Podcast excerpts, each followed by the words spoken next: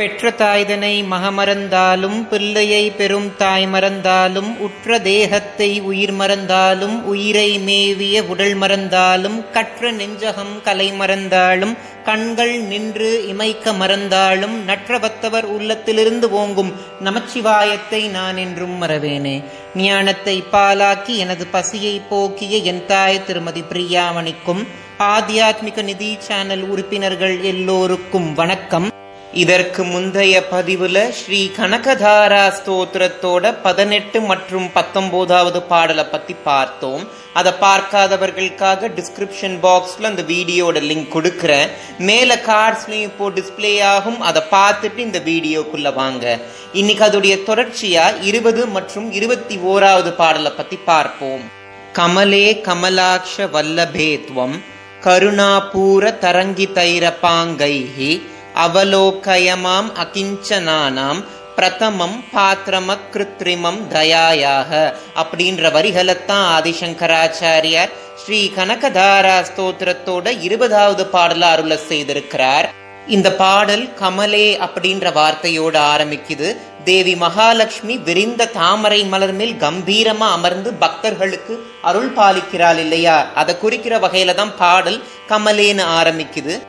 அடுத்ததா ஆதிசங்கராச்சாரியார் சொல்றார் தேவி மகாலட்சுமியுடைய கண்கள் இரக்கம் நிறைந்ததாவும் கருணை நிறைந்ததாவும் இருக்கு அப்படின்றார். அப்படிப்பட்ட மகாலட்சுமி தேவி வாசம் செய்யக்கூடிய விஷ்ணு பரமாத்மாவுடைய கண்கள் தாமரை இதழ் போல இருக்கான் இந்த அளவுக்கு மகத்துவம் பொருந்திய தேவியுடைய கண் பார்வை நம்ம மேல படணும்னா நம்ம அதற்கு தகுதியானவர்களா மாறணும். அதற்கு தினம்தோறும் ஸ்ரீ கனகதாரா ஸ்தோத்திரத்தை பாராயணம் செய்யறது அவசியம் அப்படின்றத ஆதிசங்கராச்சாரியார் குறிப்பிட்டிருக்கார். ஸ்துவந்தியே ஸ்துதி பிரமி பிரன்வகம் த்ரயீமயீம் திரிபுவன மாதரம் ரமாம். குணாதிகா குருதர பாக்கிய பாகினக பவந்தி தே புவி புத பாவி தாஷையாக. அப்படின்ற வரிகளைத்தான் ஆதிசங்கராச்சாரியார் ஸ்ரீ கனகதாரா ஸ்தோத்திரத்தோட கடைசி பாடலா அருள செய்திருக்கிறார்.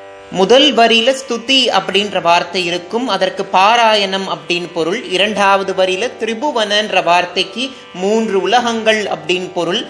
மாதரம் அப்படின்ற வார்த்தைக்கு தாய் அப்படின்னு பொருள். மூன்று உலகத்திற்கும் தாயாய் விளங்கக்கூடிய தேவி மகாலட்சுமிய ஸ்ரீ கனகதாரா ஸ்தோத்திரத்தை பாராயணம் பண்ணி வழிபடுறது அப்படின்றது அவசியம். மகத்துவம் பொருந்திய இந்த ஸ்தோத்திரத்தை மனம் போன போக்குல பாராயணம் பண்றதை தவிர்த்து தேவியை நம்ம சிந்தையில நிறுத்தி ஆத்மார்த்தமா பாராயணம் பண்றது அவசியம். மூணாவது வரியில குணாதிகான்ற வார்த்தை இருக்கும். குணா அப்படின்னா நம்ம குணங்கள் அதிகா அப்படின்னா அதிகம். இந்த ஸ்தோத்திரத்தை பாராயணம் பண்ணும் பொழுது நல்ல குணங்கள் நம்ம மனசுல பொங்கி எழும் அப்படின்றத ஆதிசங்கராச்சாரியார் குறிப்பிட்டிருக்கார்.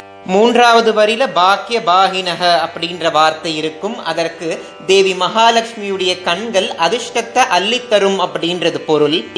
இந்த இருபத்தி ஓராவது பாடலோட ஸ்ரீ கனகதாரா ஸ்தோத்திரம் நிறைவடையுது. இந்த வீடியோல நான் சொன்ன தகவல் உங்களுக்கு பிடிச்சிருந்துச்சுன்னா ஆத்தியாத்மிக நிதி சேனலை சப்ஸ்கிரைப் பண்ண மறந்துடாதீங்க. இதற்கு முந்தைய பதிவுகளை நீங்க பார்க்கலன்னா நம்ம சேனல்ல ஸ்ரீ கனகதாரா ஸ்தோத்திரம் அப்படின்ற பிளேலிஸ்ட் இருக்கும். அதுல நான் இது வரைக்கும் போஸ்ட் பண்ண எல்லா பதிவுகளும் இருக்கும். நீங்க பார்க்காத பதிவை பார்த்து உங்களோட கருத்துக்களை கமெண்ட் செக்ஷன்ல எனக்கு தெரியப்படுத்துங்க. இந்த வீடியோ பார்க்குற உங்களுக்கும் உலக மக்கள் எல்லோருக்கும் பகீரதியை தன்னகத்தே கொண்ட வார்சரையோனோட ஆசிர்வாதம் கிடைக்கணும்னு நான் பிரார்த்தனை செஞ்சுக்கிறேன். நன்றி. ஓம் நம சிவாய.